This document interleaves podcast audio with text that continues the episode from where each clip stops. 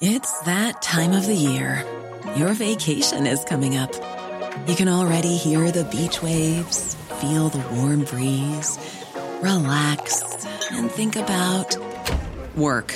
You really, really want it all to work out while you're away. Monday.com gives you and the team that peace of mind. When all work is on one platform and everyone's in sync, things just flow wherever you are. Tap the banner to go to Monday.com.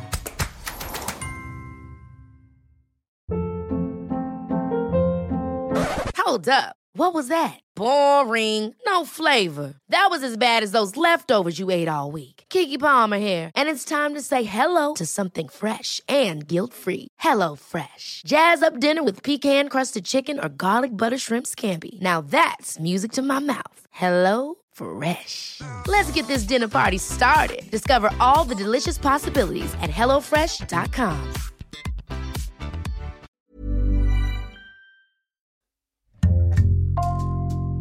Bonjour, c'est Jules Lavie pour Code Source, le podcast d'actualité du Parisien.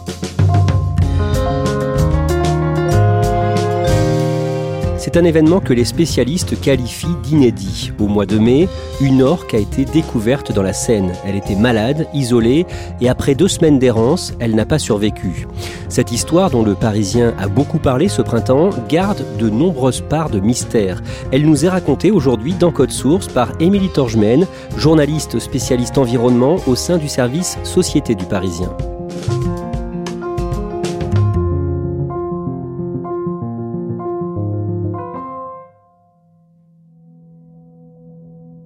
Émilie Torgemène, le lundi 16 mai, près de Honfleur et du pont de Normandie, un animal est repéré dans la Seine, animal qu'on ne voit pas d'habitude à cet endroit.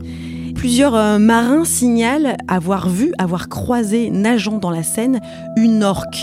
Euh, c'est un animal qu'on ne voit jamais à cet endroit, jamais dans l'eau douce. En réalité, c'est la toute première fois qu'on en découvre euh, dans la Seine. Alors ça a pu arriver d'en voir euh, un peu au large des côtes normandes, ce qui était déjà en soi exceptionnel, mais de voir un animal comme celui-là, seul, dans l'eau douce, dans la Seine, c'est la toute première fois. Et on parle d'une orque, car le mot orque, même si on dit souvent un orque, le mot orque est féminin. C'est quoi d'abord une orque? Une orque, c'est un mammifère marin. Euh, bah, vous le connaissez tous, il est noir et blanc. C'est celui euh, qui jouait dans euh, Sauver Willy. C'est de la même famille, alors un peu éloignée, mais que les dauphins. En anglais, on l'appelle la baleine tueuse. c'est un animal extrêmement dangereux. Alors sa taille à l'âge adulte, c'est quelque chose entre 6 et 8 mètres. Et puis ça peut peser jusqu'à 3 à 4 tonnes la présence de cette orque intéresse beaucoup de riverains et évidemment des associations environnementales. Oui, alors au niveau local, il y a euh, le GEC, c'est le groupe d'études des cétacés du Cotentin, qui a beaucoup plus l'habitude de documenter euh, ce qui se passe auprès des dauphins, qui s'y intéressent et qui essayent de le pister. Au niveau national, il y a euh, l'ONG Sea Shepherd, qui est très connue avec son emblème de pirate et qui défend ben, la vie marine à travers le monde. Et donc tout ce petit monde avec des experts, des scientifiques, la préfecture s'intéresse au sort de l'orque. Il y a aussi des habitants du coin qui cherchent à voir l'orque. Oui, il y a des habitants qui cherchent à voir l'orque et puis il y a des habitants qui voient l'orque euh, sans faire exprès quelque part. Euh, moi, j'ai retrouvé la trace euh, d'un monsieur Patrick Sadé qui vit sur les bords de Seine et qui dit qu'il a vu passer plusieurs fois l'orque dans un sens et dans l'autre depuis son salon.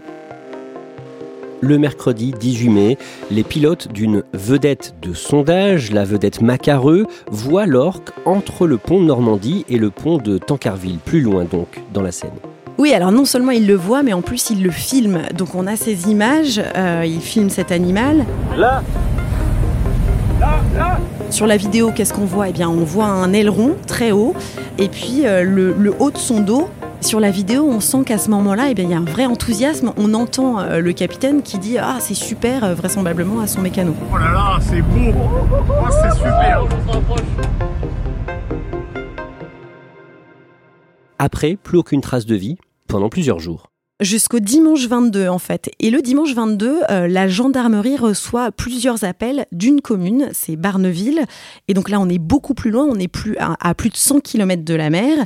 Et euh, c'est les membres du GEC qui vont essayer de retrouver la trace de l'animal. Ce dimanche-là, ils ne trouveront rien.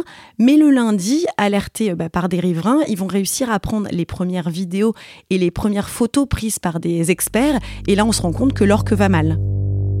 Pourquoi? Qu'est-ce qu'il a? Eh bien, il est trop maigre. Alors, il est petit, mais ça, on pense que c'est parce qu'il est jeune. Mais il est trop maigre pour sa taille, pour son âge. Et puis, euh, son aileron, donc cette nageoire euh, caudale, donc il doit se dresser, est affaissée, elle penche, et ça, ça peut être le signe d'une mauvaise santé. Et à ce moment-là, on croit que l'orque est un mâle. La préfecture de Seine-Maritime exclut d'essayer de pousser l'orque vers la Manche. Pourquoi? L'idée, c'est quand même de permettre à cet animal qui vit en mer et en haute mer de retourner en mer et aussi euh, de retrouver un groupe puisque c'est un animal qui ne doit pas vivre seul. Une des solutions aurait été de mettre un front de bateau et de pousser euh, l'orque vers la mer. Mais on pense que ça va l'effrayer plus qu'autre chose et que ça pourrait être finalement plus euh, néfaste que bénéfique pour l'animal. Du coup, une opération un peu plus compliquée est mise en place. Oui, c'est une opération euh, qui va être mise en place de stimuli sonores. Alors en réalité, ça existe déjà, ça a été testé notamment en Norvège et c'est euh, très exceptionnel euh, de mettre en place ce type d'opération et il faudra beaucoup de monde pour ça. Une spécialiste est mobilisée pour l'opération. Elle s'appelle Charlotte Curé. Alors c'est une des rares au monde à l'avoir déjà fait. Elle est française. Coup de chance, elle est normande et elle est sur place à ce moment-là parce qu'elle a l'habitude plutôt euh, eh ben, d'être aux, quatre coins du monde. Elle, sa spécialité, c'est le langage des orques. Elle enregistre et elle diffuse des bruits d'orques et elle va essayer, eh bien, quelque part, d'expliquer à l'orque avec un langage d'orque qu'il faut euh, retourner vers la mer. Elle va utiliser sa banque de données sonores et elle va, mais alors très concrètement, mettre une enceinte sous l'eau et diffuser des sons d'orques. La complexité, c'est que les orques sont des groupes sociaux avec des langues différentes. Il faut imaginer que tous les orques n'ont pas la même langue, et donc il ne faudrait pas envoyer la mauvaise langue à l'orque parce qu'elle pourrait avoir peur d'un groupe rival. Donc ce qui a été décidé, c'est euh, de diffuser des bruits d'orques qui mangent en se disant que vraisemblablement elle avait faim et que ça pourrait l'attirer vers cet endroit-là.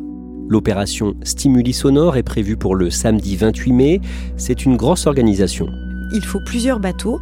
Sur le premier, on embarque Charlotte Curé, la bioacousticienne, avec euh, sa banque de sons et puis ses petites enceintes qu'elle va immerger dans l'eau.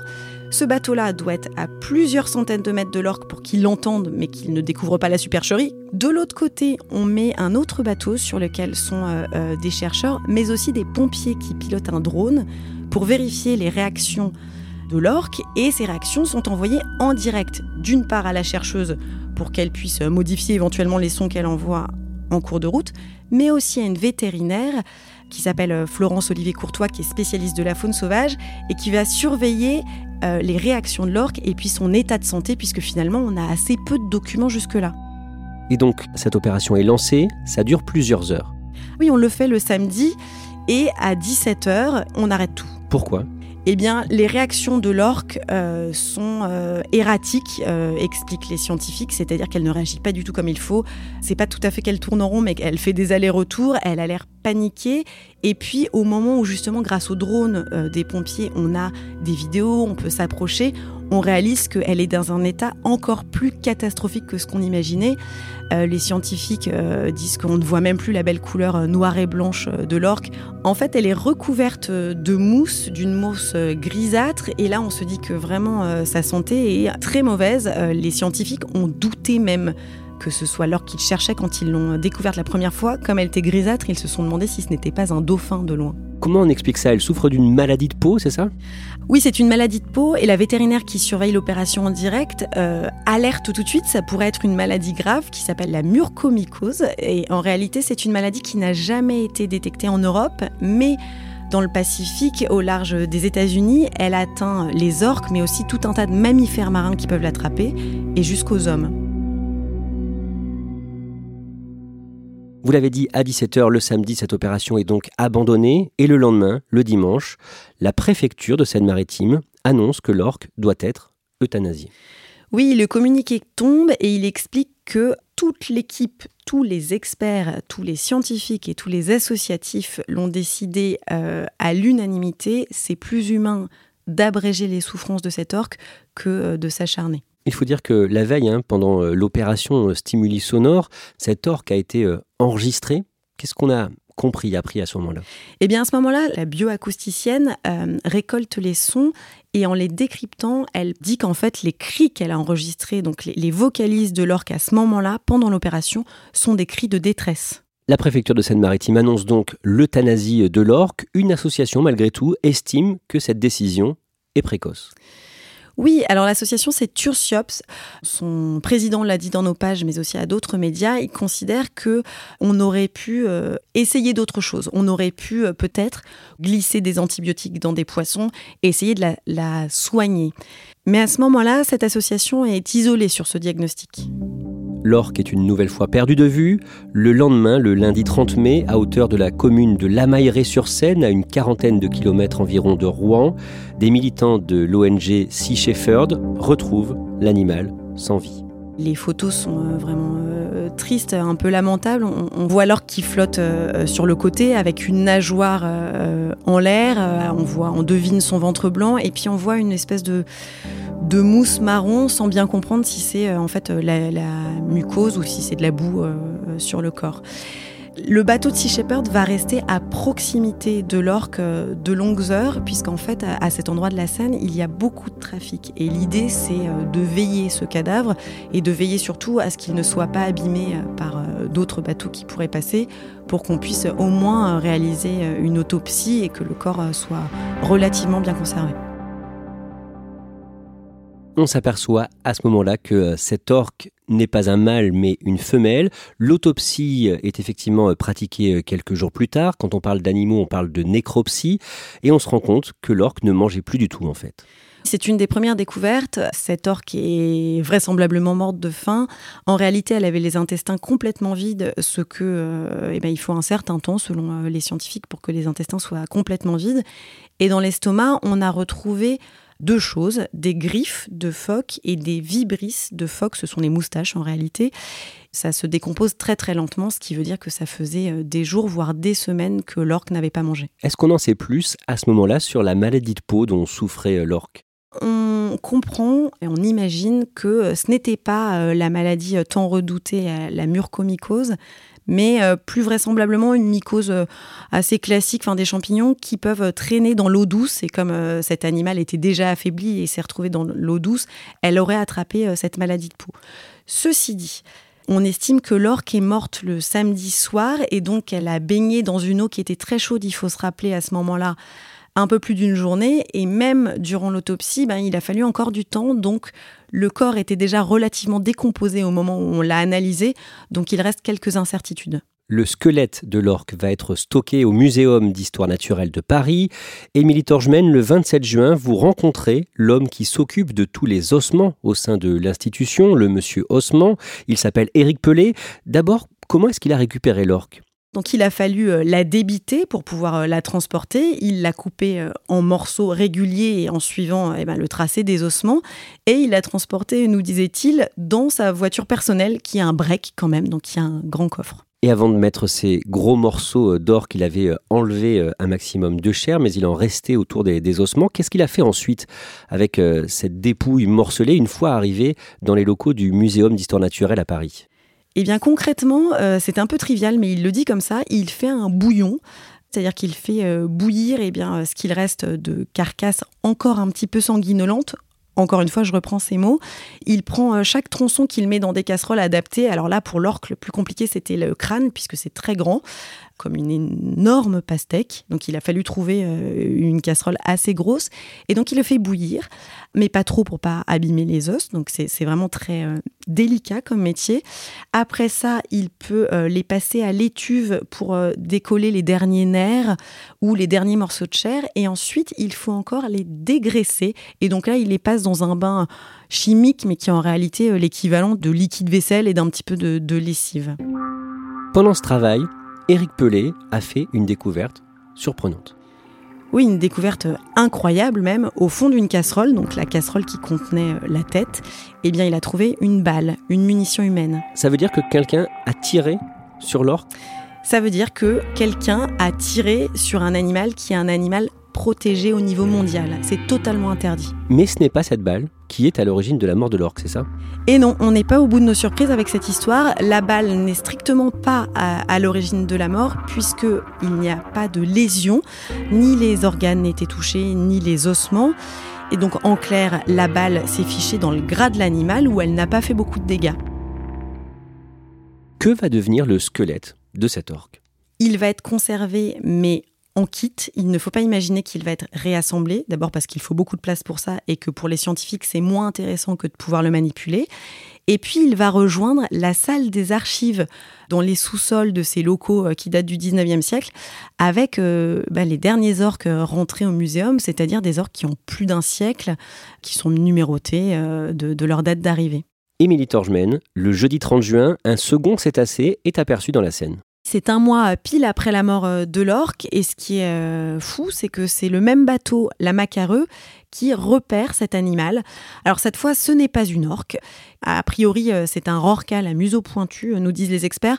En gros, c'est une petite baleine d'environ 10 mètres quand même, et elle semble en bonne santé. Ce rorqual, on sait ce qu'il est devenu? Alors on l'a suivi un petit peu, il y a quelques observations, mais vraisemblablement euh, il est reparti en haute mer et lui euh, a continué euh, sa vie. Le dimanche 17 juillet, dans le Parisien, l'ONG Sea Shepherd lance un appel à témoins avec récompense pour tenter de savoir qui a tiré sur l'orque qui est morte dans la Seine. 10 000 euros pour quiconque pourra donner des informations qui permettraient d'identifier et puis de poursuivre le tireur. Alors ça n'est pas euh, complètement inédit. En fait, Sea Shepherd l'avait déjà fait en 2019. Euh, on avait trouvé des têtes de phoques décapitées à Concarneau dans le Finistère et l'association avait donc fait cet appel à témoins. On a pu retrouver les deux marins qui étaient responsables. Ils ont été jugés et condamnés depuis. Dans le cas de l'orque, est-ce qu'on sait qui a pu tirer sur elle? Quelle est l'hypothèse de l'ONG Sea Shepherd pour Sea Shepherd, le plus probable est que ce soit un tir euh, de jalousie quelque part, un tir de pêcheur qui tire sur les orques parce que les orques sont en compétition euh, avec les pêcheurs pour les poissons. Et puis il y a euh, un autre conflit en fait qui oppose euh, les hommes et les orques. Au Portugal, on sait que plusieurs euh, plaisanciers cette fois ont été attaqués, bousculés par des orques, donc ça peut aussi être une autre hypothèse. Maintenant, les scientifiques, notamment de l'OFB, qui est l'Office français de la biodiversité, tiennent à signaler qu'on sait que cet animal s'est fait tirer dessus, mais que pour l'instant, euh, rien ne permet de dire que c'est un pêcheur ou un plaisancier qui a tiré sur cet animal.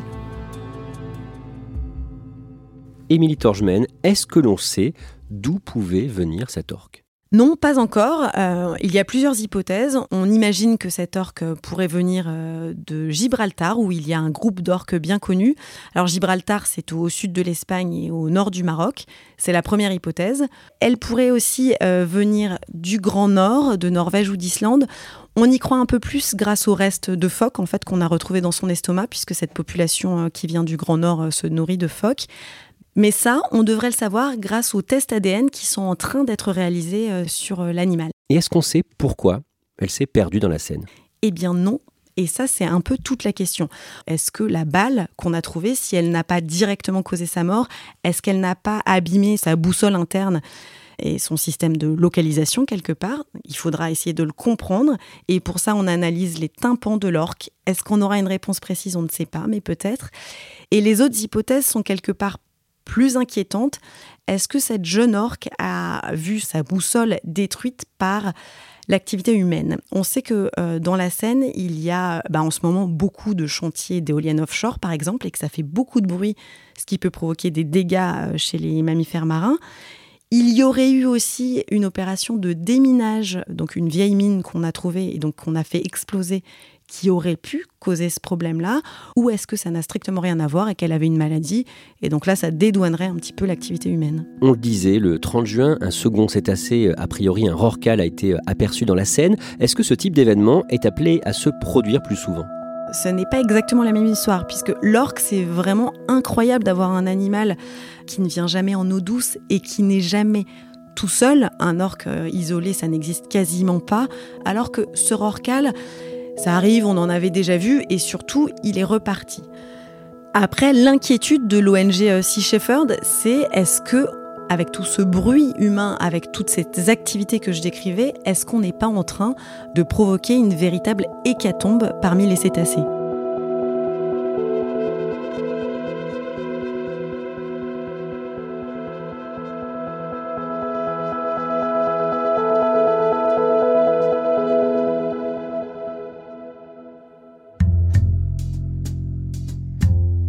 Merci Émilie Torgemène. Cet épisode de Code Source a été produit par Clara Garnier-Amouroux, Thibault Lambert et Raphaël Pueyo. Réalisation Julien Moncouquiole. Code Source est le podcast d'actualité du Parisien. Si vous aimez Code Source, n'hésitez pas à le dire en mettant des petites étoiles sur votre application audio préférée. Et n'oubliez pas de vous abonner pour ne rater aucun épisode. Vous pouvez nous contacter sur Twitter, at Code Source, ou nous écrire directement code source at leparisien.fr.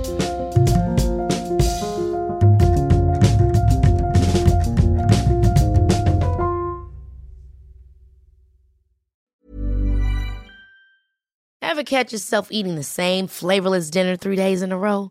Dreaming of something better? Well, HelloFresh is your guilt-free dream come true, baby. It's me, Kiki Palmer. Let's wake up those taste buds with hot, juicy pecan-crusted chicken or garlic butter shrimp scampi. Mm. Hello Fresh. Stop dreaming of all the delicious possibilities and dig in at HelloFresh.com. Let's get this dinner party started. When you make decisions for your company, you look for the no brainers. And if you have a lot of mailing to do, stamps.com is the ultimate no brainer. It streamlines your processes to make your business more efficient, which makes you less busy.